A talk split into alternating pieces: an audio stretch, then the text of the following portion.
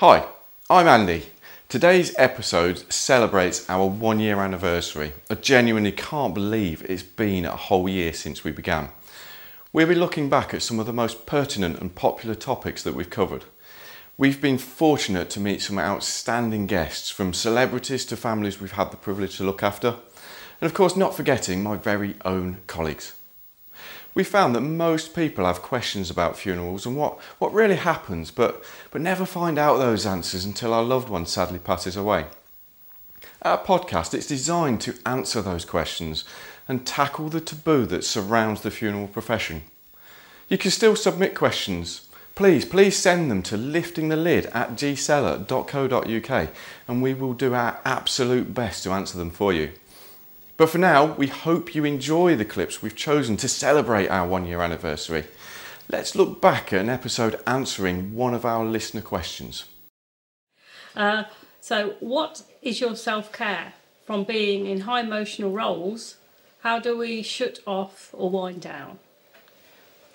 See, I'd never ever thought about that until um, Alison joined the team. And so Alison's yeah. one of our obviously bereavement counsellors, works alongside you. And I never considered self care, what I do, what that what that coping mechanism was, um, until she started questioning me and probing me on what I do, why I do things, how I do things. Yeah. And my self care um, is I leave work and I call my mum every night. So every night I call, I divulge my day, the good, the bad, the ugly, and everything in between. And I hadn't realised how much I was offloading. Yeah. And then I'd close the door, walking home, and then I'm and then I'm mum, mum and yeah. mum and wife, and I hadn't realised how much self care that that helped me wow. to wind down and, and lose parts of my day to yeah. then carry on. But, but that is the thing, like because for Alison and myself as counsellors, we have to have like it's called clinical supervision and that's like our offloading of all the stuff that we hear and all the trauma we yeah. hear about and we have to have that but most of the professions don't yeah and so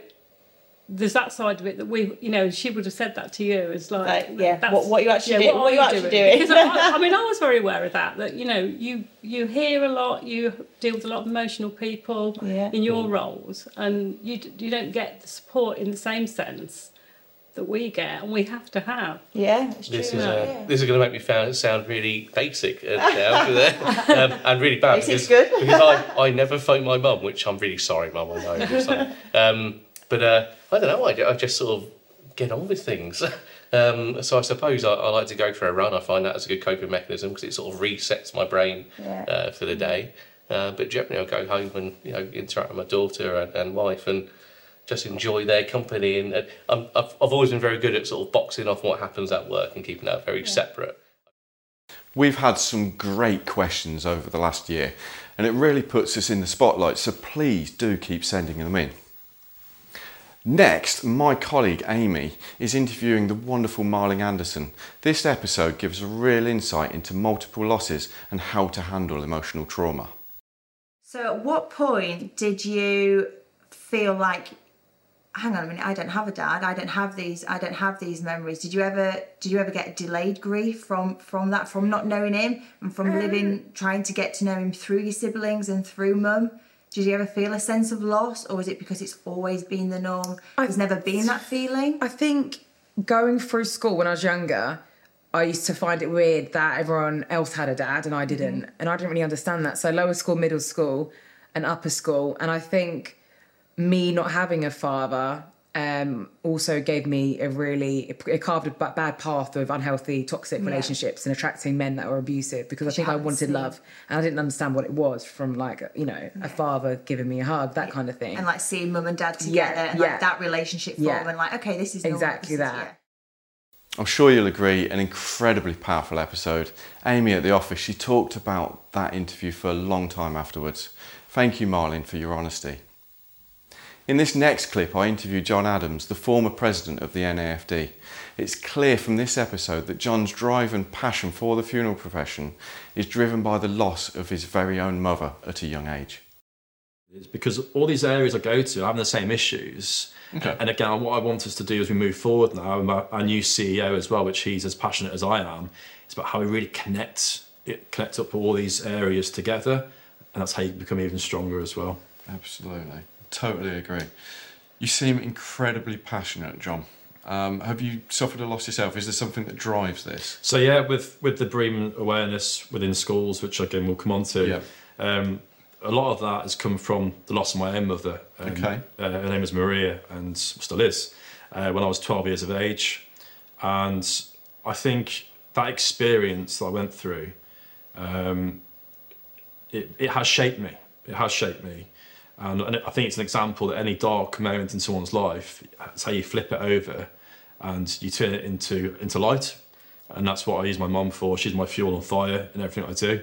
How I serve families, um, how I want to be at home, and and with the NAFD. Yeah. And, and again, with ed- education within schools, it's how we empower society and community, give education.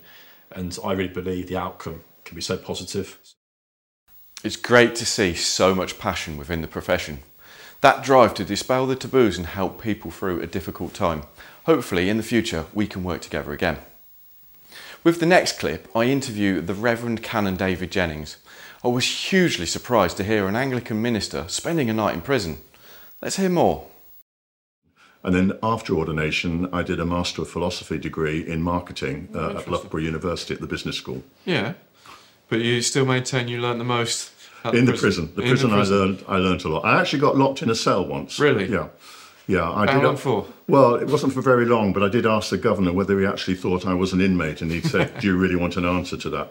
It was difficult to get into because um, the Church of England hadn't actually done this before for ordinands in training to go and stay visit a prison, um, and so they had to invent a title, and they invented the title catechist. We were to be a catechist uh, into the prison. And the first day we went, there were three of us uh, at the gate in Canterbury Prison. Uh, a guy called Fred said, I have to phone the governor to let you in. And he phoned Okay. the governor and he said, I've got three anarchists here that want to come into the prison. that went down well. Having worked with Canon Jennings, this episode is far too short. He has such a huge array of different experiences and stories which keep us all entertained.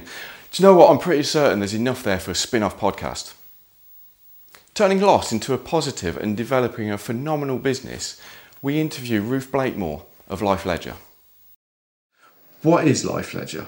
You know, just for the, the people listening, I know, but yeah, what, Yes. what, what is it? I, I think it, it serves a problem in the in the community, which is that when somebody passes away, the bereaved left behind very quickly have to face the administrative burden.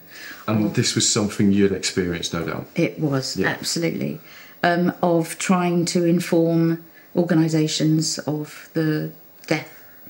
Um, so I can, when my mum passed away, I partly wanted to do something which was a legacy to her. Yeah. And I'd run and been involved with lots of big businesses, tech, um, all sorts of banking, media. So I looked around the world and tried to find gaps in the market that would help the elderly or the bereaved. I spoke with Ruth after the interview. Again, there's so many different stories. Ruth, she spent some time working with some big names within the music industry. And I've got to admit, with some of the name drops, I did have a touch of the green eyed monster. My colleague Joe, he had the privilege of looking after the family of Isla Tansey. He also had the privilege of interviewing them. This is a very difficult episode and a difficult clip, but a real insight into the full journey of struggling with the loss of a child. So they were like, "We've got the tumour, we've clipped, we've got it all out. Um, we think it's going to be all right." But then about a couple of days later, they got some results back, didn't they? And they had to call us in into the horrible side room in Birmingham Children's Hospital. And I knew it wasn't good because there was a student nurse on placement. She was a lovely nurse, but she cried all she cried all morning. She couldn't even look at us. Yeah. She was just like ignoring us and thought, "Oh, this isn't going to be good." And they took us into the room and they told us, didn't they, that Isla had um, what did they call it? Did they? Um, they called it a glioblastoma multiforme initially, which is the tumour that they, they removed. Um, they confirmed it, it crushed her spinal cord and she'd never walk again and she'd be paraplegic. Um, but they, the initial tests showed that it was malignant, um, and then they had to wait for further tests to find out the grading Yeah. of the tumour, um, which seemed to happen quite quickly. So, I mean, we would we we kept saying like we've got to keep optimistic. You know, you, you've got to kind of like you've got to find hope in something. Yeah. Um, but every time We had we got hope. the news, it was Yeah. turning the corner and, and being faced with even more bad news, wasn't it? And Yeah. it just became just this kind of spiral down, really, with like the kind of options and, and what might happen with her. And then we found out it was stage four. Um, then we found out that it had a mutation of DIPG, which usually grows in the brain. Um, Yeah, it doesn't normally grow grow in the spine. So. no, but so so it had this kind of genetic mutation, and they they said they'd treat um, her with radiotherapy in order to try and kill off any residual cells. Hmm. But there was a possibility that it was going to kind of cross the brain blood barrier and then start to develop in the brain, hmm. which was what happened really. So. Thank you, Joe, for leading this episode. I know Isla has had a lasting impact on him and, and, of course, our local community. The full episode explains more about the charity set up in Isla's name, Isla Stones. We're proud to continue supporting the charity and the work it does for other families facing a childhood cancer diagnosis. One of our early episodes, we speak to social media blogger Lauren, the honest mum, who opens up about the loss of her baby boy. she remembers in that moment that the doctor came to me and I can still visualize it now the doctor came over to me and she just said there's nothing more that we can do and I'm really sorry and I said thank you because I knew that they'd done everything that they could. You know they they felt that emotion like we felt it and they really cared and they had looked at every single avenue they could look at and nothing was working. And he was just too poorly and he was on the cusp of even being viable to to be alive. You know at 24 weeks and 4 days he was just on and he was 838 grams. He was tiny. Oh, tiny, bless really him. tiny oh. So I mean that piece that you just mentioned there around um, they did their absolute best. I mean, from a, a funeral director's perspective, that that's we kind of feel your pain too. Mm-hmm. We sort of take a bit of onus and want to do our absolute best, nowhere near the pain that you feel. Of course, it's really difficult for us to go through it. We have we have lots of support mechanisms, co- coping mechanisms to assist as you well. have your own in-house bereavement We service you? absolutely do, yeah. So they're, they're more for um, families. Uh, we're in various different bodies that we can communicate with if, if we as individuals are struggling. Thank you so much to Lauren for sharing her heartbreaking loss with such honesty. And of course for challenging me with questions. I just hope my answers were as insightful. Take a listen to the next clip to get a real insight into the day to day life of our own managing director, Joseph Barsby. You know, you, you lined your first coffin at age 12. I mean, what does that feel like? So, for myself, from my perspective, I haven't been around funeral um, for my whole life. You clearly have been. So, what does that feel like as, as you know, as a 12 year old? Um, so I was always, I always came into the business with my mum and dad. Um, when I was in the school holidays, I was always asking them when we could go home, and I was sat in the office and I knew all the team, and I was on their computers and asking lots of annoying questions to them, and they were keeping me, keeping me, uh, Keeping you entertained. keeping me entertained exactly. Um, so it was kind of a natural progression that in my school holidays, when my mum and dad wanted me to earn some pocket money, that I helped out in the back of house and cleaned the cars, swept up, um, and then I, I asked, and it. What did it feel like? It felt like a natural progression, Okay. and like it's something that I wanted to do. Um, I didn't have any involvement with looking after a deceased till a lot later on, Okay. um, but I was still in and around the environment of caring for people, although I wasn't doing it myself until I was a lot older. I found that Joseph brings the same passion as John Adams. At the office, it's great to have leadership with someone so forward thinking, but it's clear that drive comes from wanting to provide the absolute best service we possibly can for the families we have the privilege to look after. Have you ever wondered why it's so important to plan ahead? The next clip with my colleague Amy explains why. So I think there's quite a unique point with um, G Seller here that if the funeral plan grows above, we actually refund, don't we? Yeah, we do. And we still keep flexibility within the plan. So if people are taking out a plan and today, in today's moment, they require three limousines because we've got a big family, we're planning ahead for all the grandchildren and so on and so forth. But actually, at time of need, circumstances have changed. Family are living away, some people may not be able to come, so on and so forth. Those limousines can be taken off the bill. So that money is refunded back to the family, or the money's offset against something else. We would like a little bit more catering, we would like more flowers, orders of service. That money can be reallocated within the plan at the time of need. So it's still fit for purpose for that loved one and for the family saying goodbye. Absolutely. I think that episode has made us all think about our own funeral wishes and planning ahead. Myself and Amy, when we look back, we were amazed at the number of times we both say, Absolutely. I think someone should tally it up. We interviewed Tara DeMarco. Let's find out what it's like and how to train to become a funeral celebrant. So, not granddad. No. Um, I'm talking a family that you're not familiar with. Um, how did you feel doing that? I felt honoured, Yeah? privileged, Nerve wracking? I felt the weight of responsibility. It was terrifying, quite frankly, Andy. Yeah, it was okay. terrifying, but I think rightly so. You should be terrified walking Yeah. into that first service because you want to do a fantastic job. But I was actually very fortunate. Um, Kev from G Seller Okay. um, yeah. when, when I was beginning um, this type of work, I met with Kev, had a chat to him, talked about my training and my experience. Um, and very much he took me under his wing at that point and, and helped me and supported Oh, me brilliant. and, and Yeah. gave me my, my first family to work with. Um, as I say, great privilege to do so, yes, but a, a wholly terrifying experience. But what a wonderful family. Yeah. Such a gentle group of people who loved that person that they had lost dearly. Thank you, Tara, for sharing your story with us. It's clear to see the sense of achievement Tara has when delivering that service, but my word, the pressures involved in doing so. I mean, after all, there's only one opportunity to get it right. We filmed several episodes with my colleague and bereavement counsellor Tracy. Let's hear from her now about what is grief. And the acceptance bit, I do take a bit of an issue with that because I don't feel that we accept the loss of somebody we love dearly. Absolutely. I think it's more that we learn to live with it.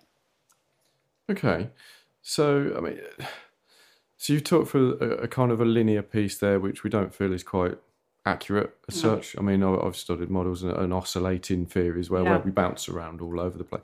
Different people, though, so I imagine we don't all grieve in the same way. No, no, and the and you mentioned the oscillation, and that is uh, more what it, the realistic way that it is. And some people will, it's bouncing from like getting on and living life to actually feeling like you're debilitated and can't cope with anything. And we bounce between the two. Um, and some people will be more in one area and some will be more in the other. And then you can look at somebody else and think, well, they're not feeling like I'm feeling, but they've lost somebody that they love. So why am I feeling like this? So Mm. actually, that we're all very individual in the way that we grieve. Yeah, absolutely. Do people ever ask you, I mean, what does grief feel like? Yeah, and I think that's people want to know that they're not going crazy almost. That yeah, they want to. If I never say there's anything normal, there's no normal way to grieve, but actually there's usual ways that people can grieve. So it's not, un, not uncommon ways that it happens.